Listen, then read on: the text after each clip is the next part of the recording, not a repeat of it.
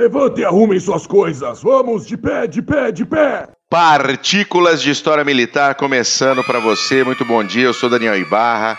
Estamos aqui, eu e meu querido Glênio Madruga. Mac, tudo bom? Tudo jóia, tudo jóia. Saudações cavalarianas para você que escuta a gente, que tá com o foninho no ouvido, que tá escutando no carro, que acompanha a gente toda semana. Obrigado por voltar. Se você chegou agora, tá conhecendo agora o Clube de Generais, procure a gente nas redes sociais mais badaladas por aí e ouça nossos podcasts no YouTube, no agregador, no aplicativo preferido seu aí de celular e até no Spotify. Estamos em todo lugar, Mac. Estamos por aí, a gente se espalha, a gente se esparrama. Isso, igual a erva daninha.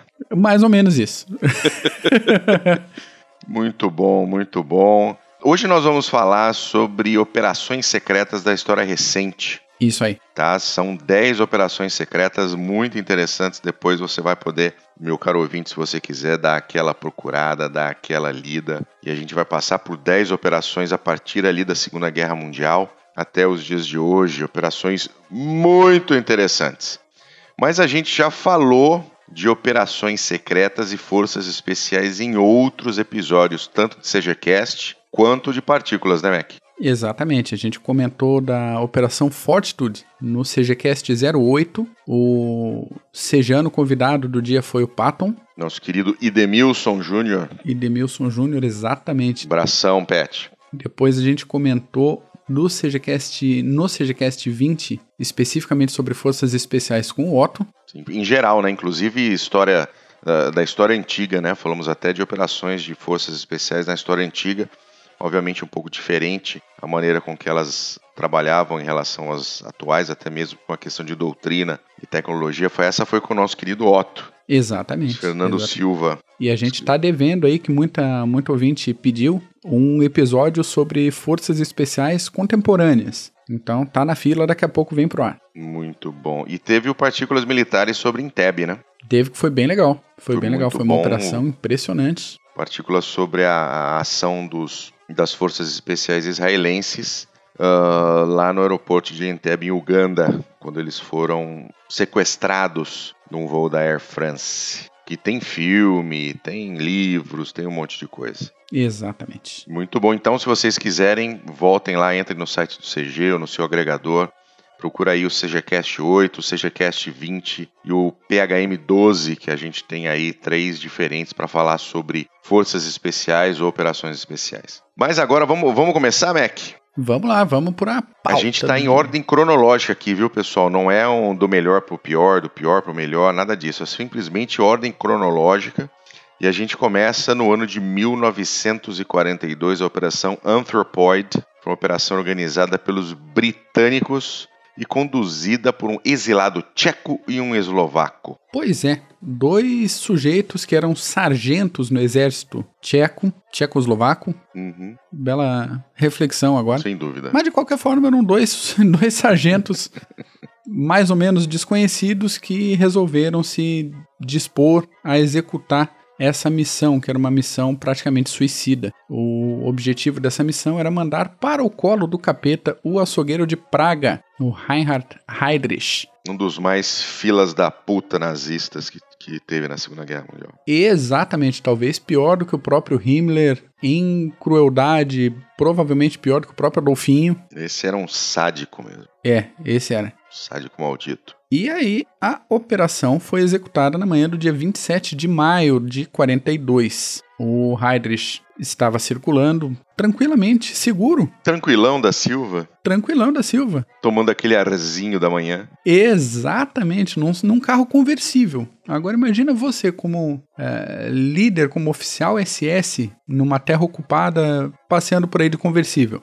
Olha que belezinha, né? Acho que a inteligência e segurança, assim, é toda a prova, não? É, é, exatamente. E tem, deve ter um pouquinho de arrogância aí também, né, Mac? Principalmente no Heydrich, né? Quem é que vai ter a coragem é. de atentar contra a minha vida? Tava tão seguro da superioridade dele que, como assim? Quem que, quem que vai ousar fazer alguma coisa? Exatamente. E daí, numa bela curva, um dos, dos dois ali, agora me foge o nome de qual, tentou metralhar o Heydrich, mas a arma dele travou na hora. O outro que estava na, na cobertura lançou uma granada anti-carro, olha a delicadeza do cara. Que belezinha. Um, a granada modificada instalada numa maleta para ficar disfarçadinha ali. A maleta explodiu do lado do carro. O Heydrich foi ferido por estilhaços e, alguns dias depois, morreu em decorrência dos ferimentos, no dia 4 de junho. Operação realizada com sucesso, não imediato, mas com sucesso. E a retaliação alemã foi que, especificamente daquela região, mais de 240 pessoas foram executadas em Mauthausen como punição pela ousadia de matar um alto oficial das SS. Exatamente. Mas mataram. E os nossos dois amiguinhos aí, tanto o tcheco quanto o eslovaco, também morreram Uhum. durante a perseguição, né? O Gabit e o Kubis. Eles chegaram a se abrigar numa igreja, foram traídos por um membro da resistência e aí acabaram sendo baleados. O Gabit morreu no hospital e o Kubis morreu na, na igreja mesmo. É, mas sabiam, né? E, inclusive o pessoal da igreja, todo mundo executado, viu? Sim, sim. Todo mundo executado. Puta que pariu. Foi. E a gente vê aquele casos como Lidice e outras vilas no, no- na França, na Bélgica, que foram totalmente Sim. eliminadas por conta desse tipo de operação, né? De assassinar um ou mais oficiais nazistas e daí passava a patrola em cima da vila inteira. hum, Matava mata a galera. todo mundo. É, é, era tenso. Muito bom. Próxima. Próxima é a Operação Gunnerside de 1943, onde eixos e aliados, né? E lembrando que Rússia não é aliado. Eixo e aliados estavam desenvolvendo tecnologias, né? Uma corrida pelo desenvolvimento da bomba atômica. E o projeto alemão era desenvolvido lá na Nor- Noruega, né? Numa hidrelétrica de Vemork. E aí veio a necessidade de se atrasar o desenvolvimento atômico alemão, né, Mac? Exatamente, se não impedir, pelo menos atrasar. E daí se pergunta, né, por que demônios um escritório de desenvolvimento numa hidrelétrica? E na Noruega ainda, pensando em segurança, em vez de fazer num território ocupado, seria de repente mais interessante fazer dentro da Alemanha. Sim. Mas, porém, Contudo, entretanto, Contudo, entretanto, todavia, essa usina era, na época, a única que podia produzir uma grande quantidade da tal da água pesada. sim, E a água pesada, para quem não tem muita intimidade com o termo, ela tem uma mudança de elementos químicos ali, então ela tem deutério no lugar de hidrogênio. Qual é a função dessa água pesada? Ela reduz a velocidade das colisões atômicas e, portanto, ela é necessária para o bom funcionamento de reatores nucleares. Não só reator, mas para um estudo sim. mais específico para o desenvolvimento de fissão. Lembrando que, em 38, um sujeito chamado Otto Hahn descobriu a fissão nuclear de urânio e, no ano seguinte, a Alemanha encerrou as vendas de urânio extraído da Tchecoslováquia e ficou com o urânio todo para ela. Já, já pensando no futuro, né, Mac? É claro, já tinha urânio, tinha o conhecimento do, da fissão, sabia como fazer e produzia toneladas de água pesada por ano. E alguma coisa tem que ser feita. Então a missão foi conduzida em fevereiro de 43 por um grupo de nove comandos noruegueses, para variar, treinados pelos britânicos. É, o nosso, o nosso querido ouvinte que, que ainda não ouviu falar no, esse termo comandos, comandos era o nome das forças especiais britânicas. Era uma, foi uma criação do, do Churchill, que viu a necessidade de ter soldados especializados e altamente treinados para operações, para Black Ops, né? operações a serem conduzidas atrás das linhas inimigas em situações muito específicas. Uhum. Então os britânicos treinaram os noruegueses para que eles pudessem conduzir essa operação atrás da linha inimiga, né? apesar de ser o país deles, Noruega estava ocupada naquele momento. É, e nada melhor que o norueguês para conhecer ali as peculiaridades do terreno, da região, saber por onde circular, como se esconder. Exatamente. E aí foi feita, na verdade, uma tentativa anterior que deu muito errado, e essa foi uma segunda missão, e eles conseguiram se infiltrar na hidrelétrica e explodir 18 tanques de água pesada no local. Que beleza. E deu um rolo, tinha um pesquisador foi rendido, daí ele ia ser evacuado. O cara, não, peraí, meu óculos tá em cima da mesa, pega lá o óculos. Daí tava saindo, não, peraí, deixei alguma outra coisa em cima da mesa, daí o outro entrou, deu um rolo do caramba ali. Mas conseguiram explodir o negócio e, e evadir do local.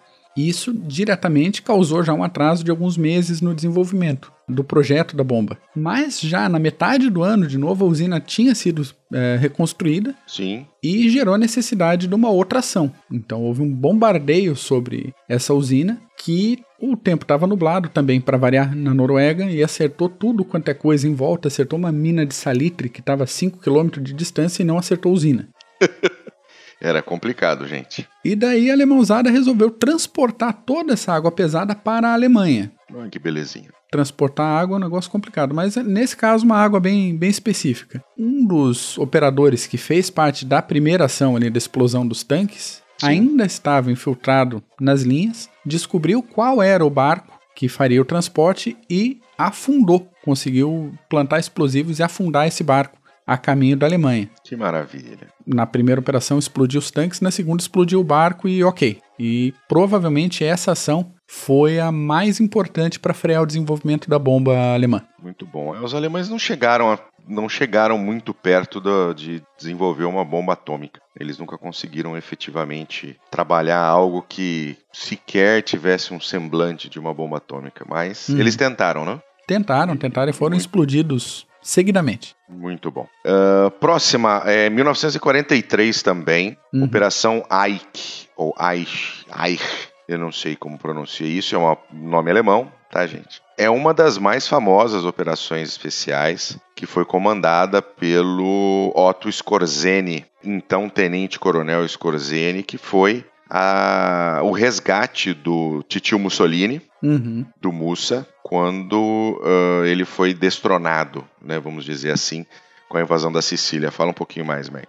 Pois é, ele foi preso pelas autoridades do próprio Partido Fascista e nessa situação de prisão ele era transferido seguidamente para não ser rastreado, justamente para evitar uma operação de resgate. Exato. O Hitler, para variar, preocupado que a italianada virasse a casaca e trocasse de lado, resolveu ir atrás e fazer alguma coisa para recuperar o Benito. Exatamente, colocar ele de volta no poder. Né? Colocar ele de volta no poder, perfeito. Então a missão foi solicitada direto pelo Adolfinho Bigode, Bigode Doido, planejada pelo Major Morse Harald, aprovada pelo Kurt Student ver a, toda a burocracia alemã Sim. funcionando por uma operação especial. Um detalhe, né? Vamos falar, o Kurt Student era o precursor, era o, o vamos dizer, o dono das ideias e, e, e, da ação das forças paraquedistas no exército alemão. Baita general. Muito legal ler sobre o Kurt Student. Uhum.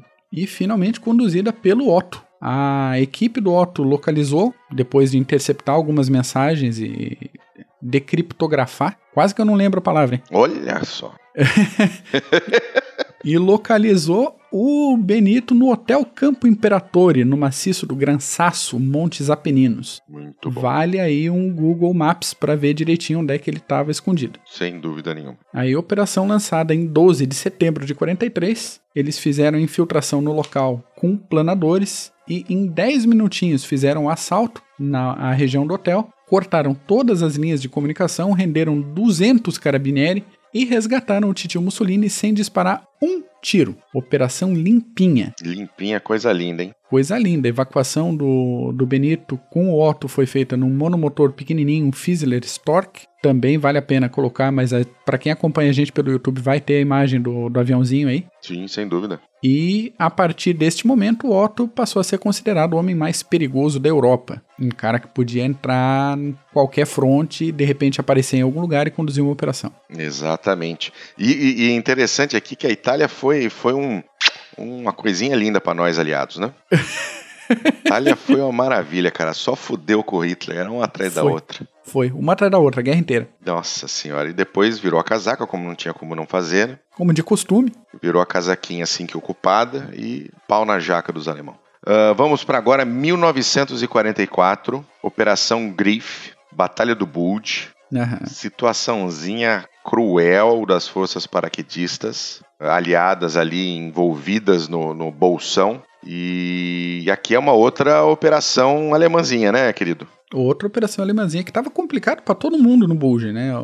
Os alemães com os aliados vindo com toda a força tentando encerrar a guerra antes do Natal. Sim, sim. Passar o Natal em casa, né? Comer seu peruzinho. É, claro. Os russos passando a patrola pelo, pelo outro fronte, tava, tava ruim em geral ali. Uhum. E aí o Otto mesmo, o Otto Skorzeny, foi de novo escalado e selecionou um punhado de chucrute ali que falava inglês direitinho para se infiltrarem nas linhas aliadas. Agora pensa o nível de inglês que os caras tinham para poder Exatamente. se infiltrar no meio da tropa. Exatamente. Fizeram documentos falsos, conseguiram uniformes, montaram uniformes bem, bem certinho. Não sei se resgataram uniformes de prisioneiros aí. É, vale dar uma pesquisada mais a fundo. Aliás, se você ouvinte quiser que a gente faça um episódio especificamente sobre essa operação, manda uma mensagem pra gente que essa, assim como a operação lá do Heydrich, vale discorrer melhor sobre a mecânica da operação. Sem dúvida nenhuma. De qualquer forma, fizeram documentos, montaram os uniformes e a galera conseguiu se infiltrar, não para fazer um estrago direto, mas para causar confusão e esculhambar com o moral das tropas no front.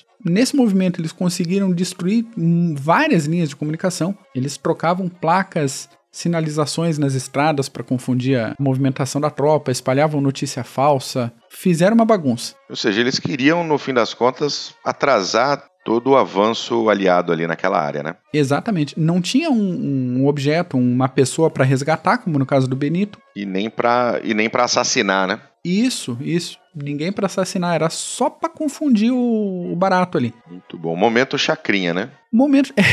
Eu vim para confundir e não para explicar. É isso aí, é isso Otto aí. Scorzeni, nosso, nosso chacrinha alemão. Vai ficar puto quando ele ouvir isso aqui. É, aham, lembrar de trocar foto no perfil da página do CG.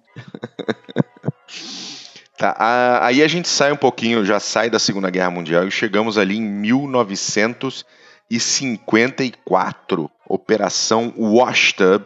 E o objetivo dessa operação era dificultar a vida do então presidente Jacob Arbenz da Guatemala e tirá-lo do poder. Essa foi uma operação norte-americana, certo, Mac?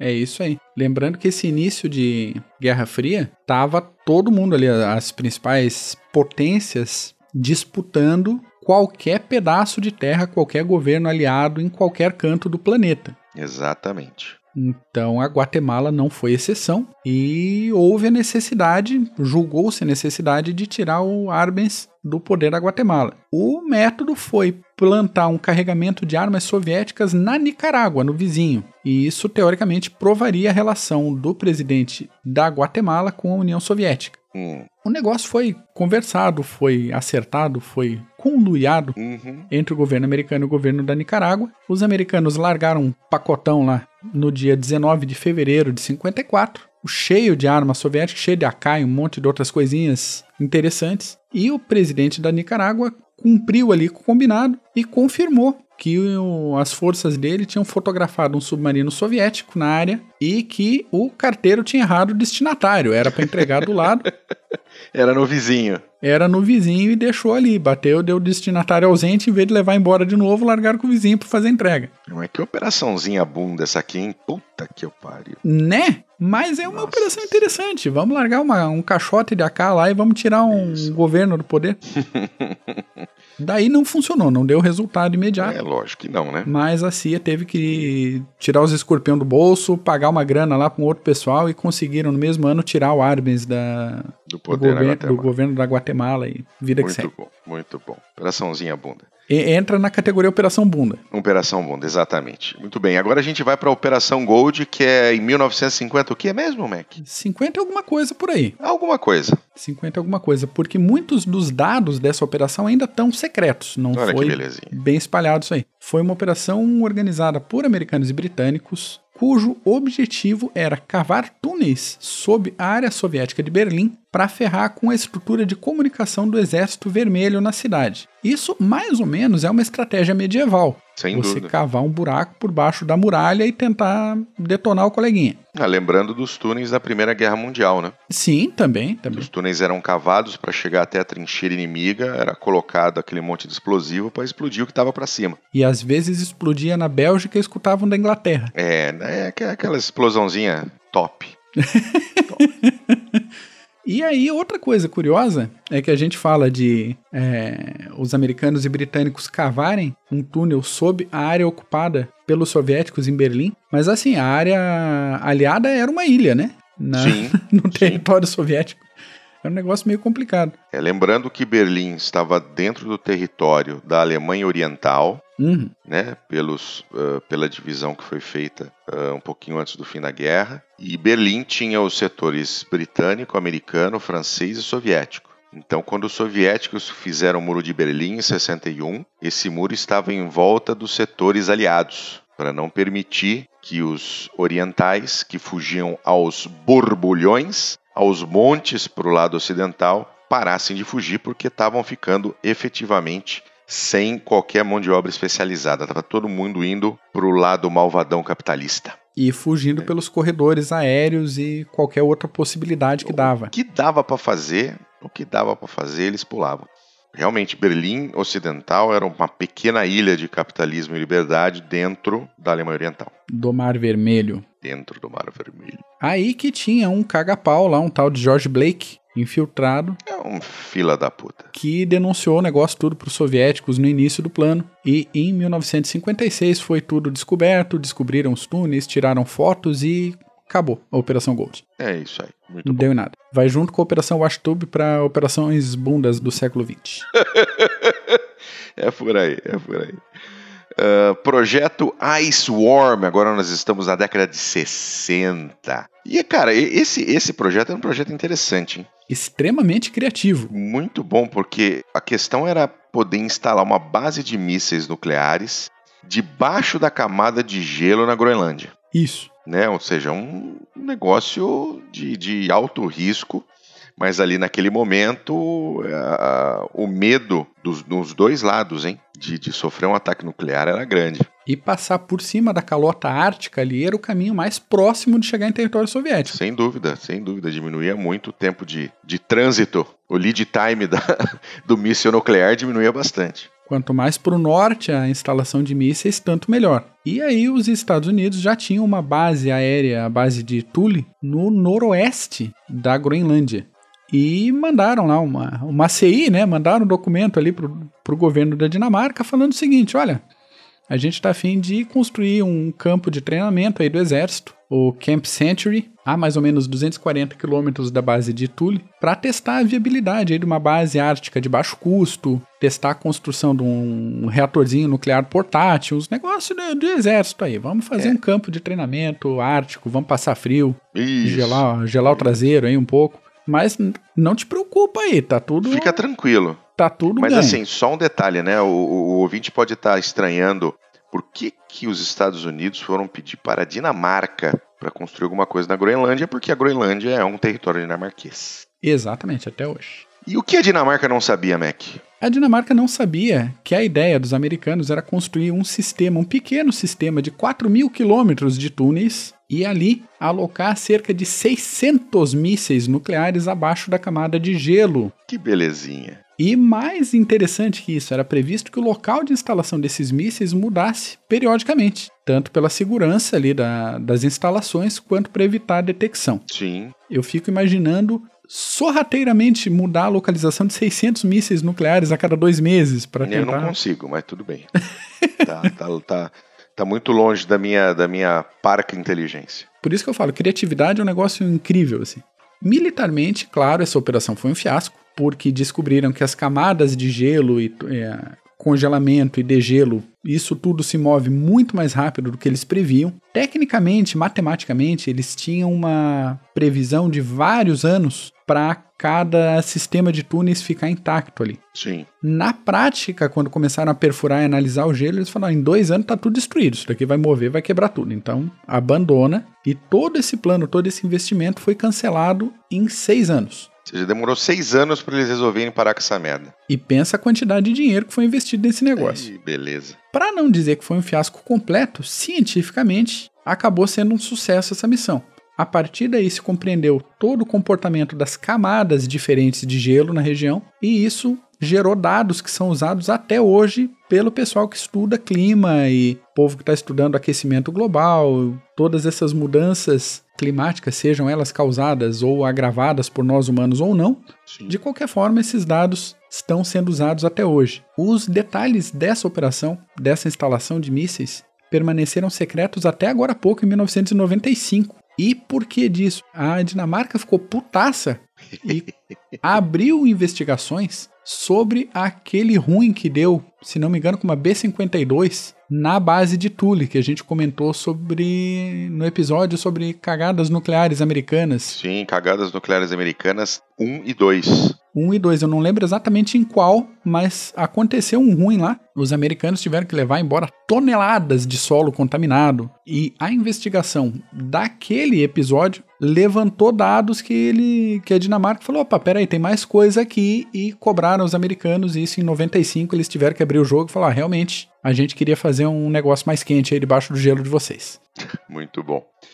Agora vamos já para a década de 70, Operação Ira Divina de 1972, uma operação do Mossad, Uhum. e era a operação de vingança contra o atentado à delegação israelense nas Olimpíadas de Munique em 72. Todos os 11 atletas israelenses foram mortos. E aí você simplesmente não faz isso e fica impune quando se está falando de Israel. Jamais. Never. Jamais. Essa é uma missão de longo prazo. O Mossad identificou e localizou diversos membros da organização Setembro Negro e da organização para a libertação da Palestina. Então, o início das neutralizações, com todas as aspas, termo mais apropriado. Início aqui. dos assassinatos, né? Ótimo, termo mais direto. Começou em 16 de outubro de 72 e a operação permaneceu ativa por cerca de 20 anos. Pra pegar todo mundo. No início da década de 90 tinha gente vestindo paletó de madeira por causa desse episódio de 72. E tem um filme muito bom uh, com Daniel Craig no elenco que chama-se Munique, que fala sobre um pouco sobre essa operação Ira Divina, Muito bom. tá? É muito bom o filme, procurem Munique, bem famosinho, bem legal. Muito bom. O próximo, continuamos aqui na década de 70, o projeto Azorian, de 1974. Provavelmente, talvez, a operação secreta mais cara da Guerra Fria. Foram somente 800 milhões de dólares gastos, o que hoje dá mais ou menos uns 4 bilhões de dólares, né? Mas era um objetivo muito interessante, né? Era um objetivo nobre, era recuperar do fundo do Oceano Pacífico um submarino soviético, o K-129, que tinha naufragado no ano de 1968. Assim, nobre mais ou menos, né, Mac? Eu acho que Nobre, nobre não é, né? recuperar a tecnologia sensível, informação, inteligência, eu acho legal. Não, não, é que nobre pareceu que eles estavam indo lá pra salvar alguém. Tava indo pra salvar ninguém, né? Tava indo lá pra pegar o submarino, estudar. né? Objetivo nobre em relação à União Soviética é tecnologia, ponto. Ponto, ponto. Muito bom, muito bom. E, e- e o submarino estava somente a 4.900 metros de profundidade, então quase 5 quilômetros ali para o fundo do mar. Uhum. E pesava a, a bagatela de 57 toneladas. E aí gera um problema. Não Uau. tem como ir lá buscar esse negócio.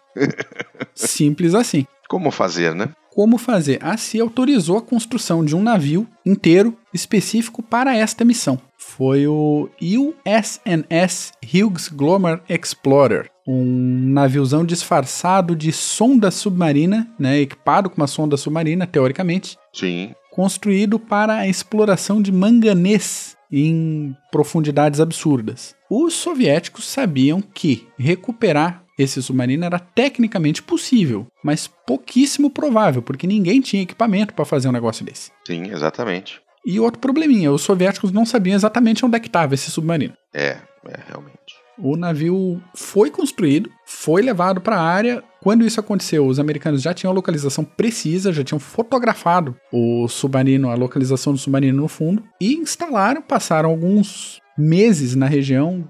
Durante esse período, dois navios soviéticos se aproximaram, observaram o negócio lá falaram: não, Deram aquela, deram aquela olhadinha, né? é, deram aquela olhadinha e falaram: provavelmente tem coisa errada aí, mas não tem como atravessar os caras agora. E, de fato, desceram a, a sonda com garras de aço tal, um procedimento muito demorado, até pela profundidade, pela delicadeza do negócio. Sim. Agarraram o submarino, só que algumas das garras de recuperação se quebraram, porque alguém não considerou a composição do aço Do aço do submarino ou das garras? das garras. Dois terços do submarino voltaram para o fundo do mar, quebraram, as garras abriram e se perdeu. Mas a seção recuperada tinha dois torpedos nucleares, diversos materiais de navegação, livros de código, materiais sensíveis para inteligência e os corpos de alguns dos marinheiros. Toda a operação foi filmada, todo o procedimento. Só que pouquíssima coisa hoje em dia ainda está disponível. Um dos poucos pedaços que está disponível para a gente poder ver é justamente o sepultamento no mar desses marinheiros soviéticos. Em caixões de metal, porque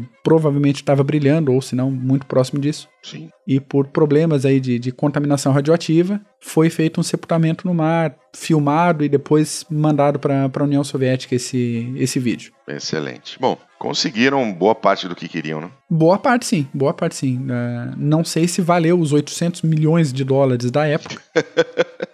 4 bilhões, é isso? 4 bilhões em dólares de, de hoje. Sim. De qualquer Aí, forma. O Trump tá precisando como... só de 5 para fazer o muro, né? Exatamente, exatamente. Tá Considerando também toda a grana que se gasta combatendo a porcaiada que entra onde deveria ter o um muro, talvez uma coisa compense a outra rapidamente, como provavelmente compensou com o caso do submarino. Exatamente. Muito bom. E aí vamos para a nossa última operação, que já é uma operação agora dos anos 2000, a Operação Orchard, ou Orchard, de 2007. Uhum. Né? E ali com atritos entre Israel e Síria. Desde sempre. E é uma operação, de novo, uma operação israelense. De novo, uma operação israelense. Por quê? Como a gente estava falando de inteligência agora, conhecer as capacidades do inimigo é essencial para a sobrevivência, principalmente quando o teu país corresponde a 4% do território da região e 96% do território é teu inimigo. E você é atacado desde que você nasceu. Basicamente. Né? basicamente. Desde 48. Aí Israel localizou um provável local de um reator nuclear na região de Deir ez-Zor. Se eu falei errado, por favor, ouvinte, me corrija. E essa instalação nuclear era secreta, então o próprio governo da Síria não reconhecia isso como um reator, como um, uma localidade que tinha Sim. componentes, instalações nucleares. Tava ali por baixo do pano. Tava ali por debaixo do pano e os israelenses sacaram, conseguiram identificar isso aí. Organizaram uma missãozinha para atingir o reator, apesar das preocupações aí e a possibilidade real de, de uma retaliação em peso da Síria, mas aquele clássico, bonito, sonoro e mais sincero, foda-se. Lançaram a missão do mesmo jeito no dia 6 de setembro de 2007 e a Síria não assumiu, mesmo depois do ataque, ter um reator uh, nuclear no local. Claro que explodiu um negócio lá dentro, tem que procurar quem que explodiu, mas como é que explica internacionalmente o que que explodiu? Então também É, não dava pra fazer muito barulho. A Síria não podia, não podia falar que alguém explodiu um reator nuclear porque ela dizia que ela não tinha. É, Israel ah, não poderia falar que atacou. Então ficou aquela coisa estilo Vampeta Flamengo. Você lembra disso? não lembro. Vampeta falou assim: o Flamengo finge que paga e eu finjo que jogo. É, é uma boa comparação. Basicamente isso, entendeu? Ah, explodiu um negócio aqui, mas né, não sei o que aconteceu. O outro que explodiu fala: não, não fui eu, não tenho nada a ver. E no fim das contas, foram achadas evidências concretas Uhum. de que havia ali um reator nuclear em 2009. Isso, dois Né? anos depois da- do ataque. Dois anos depois do ataque. Em 2011, confirmado efetivamente a existência no reator nuclear, nuclear, mas só no ano passado Uhum. Israel disse fui eu mesmo, essa responsabilidade é minha, eu fui lá e toquei o terror do cacete. Tinha reator lá mesmo, fui lá explodir e pronto. Explodi pronto, pau nos seus cu. E cai dentro. Uhum. Vem na mão se quiser. Ah, Israel, cara. E, e é bom, né? Não, isso não é meu, mas, porra, você jogou aqui, mas né, também não tem nada ali, tá tudo bem, vamos, vamos tocar o pau e foda-se. E pronto, e vamos continuar com nossa, nossa treta milenar aqui tranquila e continua firme e forte aí até agora. Muito bom. É isso aí, senhores. Tivemos aqui 10 operações secretas da história recente. Começamos com a Operação Anthropoid em 42, passamos pela Gunner Side de 43, Operação Aire de 43, depois fomos para a Operação Griff de 44, Wash Tub em 54, a Operação Gold que foi ali na década de 50, né? Não tem data, ainda tem um monte de coisa classified, né? Um monte de coisa secreta ainda. Uhum. Passamos pelo Ice Worm de 60, né? Os caras tentando construir a basezinha no gelo. Operação Tiro no Pé. É, Operação Tiro no Pé. Operação Ira Divina de 72, a vingança do Mossad contra ah, o Setembro Negro e a OLP, pelas, pelos 11 atletas mortos na Olimpíada de Munique. Projeto Azorian de 74, o mais caro provavelmente da era da Guerra Fria. E finalmente a Operação Orchard de 2007, onde Israel foi lá e destruiu um reator nuclear que a Síria dizia que não existia. Exatamente. Muito bom, Mac. É isso por hoje? É isso por hoje. Lembro que a gente está devendo operações, um seja cast grande, operações especiais contemporâneas e talvez alguns PHM sobre operações específicas. Então, você que está aí com o foninho, que acompanhou a gente até agora, se tem interesse em alguma operação muito específica, manda uma mensagem para a gente nas redes sociais ou pelo e-mail contato arroba clubedosgenerais.org. Excelente. Tem, temos o Facebook, vai lá no facebook.com.br Clube dos Generais, tem a nossa fanpage. Temos também no Instagram, tem também no Twitter, a gente tá por aí. Isso aí. Só procurar um pouquinho que, a gente, que você nos achará. Perfeito. Aliás, lembrei agora, teve um ouvinte que pediu pra gente operações especiais no Vietnã. Oh. Tá sendo preparado também. Boa, boa. Excelente. É isso aí, Mac. Valeu. Valeu, abração, boa semana para todo mundo. Até mais. É nóis. Um abraço, gente. Um abraço. Tchau.